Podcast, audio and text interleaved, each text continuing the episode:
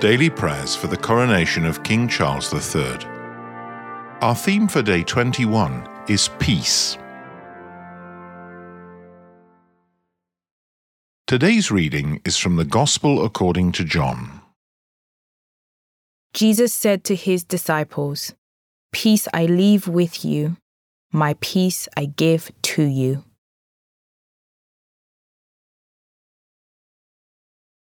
Peace is the word most often used to translate the Hebrew word shalom, which appears 250 times in the Old Testament.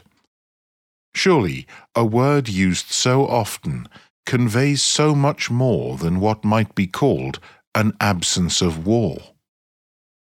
The Hebrew word shalom communicates at its heart a sense of total harmony even inanimate objects, could be in shalom. For example, in the first book of Kings, when King Solomon finished all the work on the temple, it was in shalom. Later, the prophet Zechariah declared, Your king will make shalom among the nations.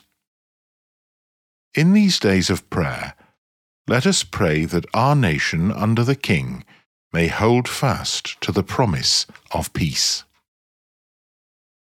Let us pray.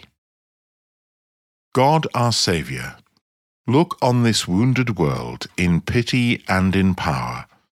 Hold us fast to your promises of peace, won for us by your Son, our Saviour Jesus Christ. Amen.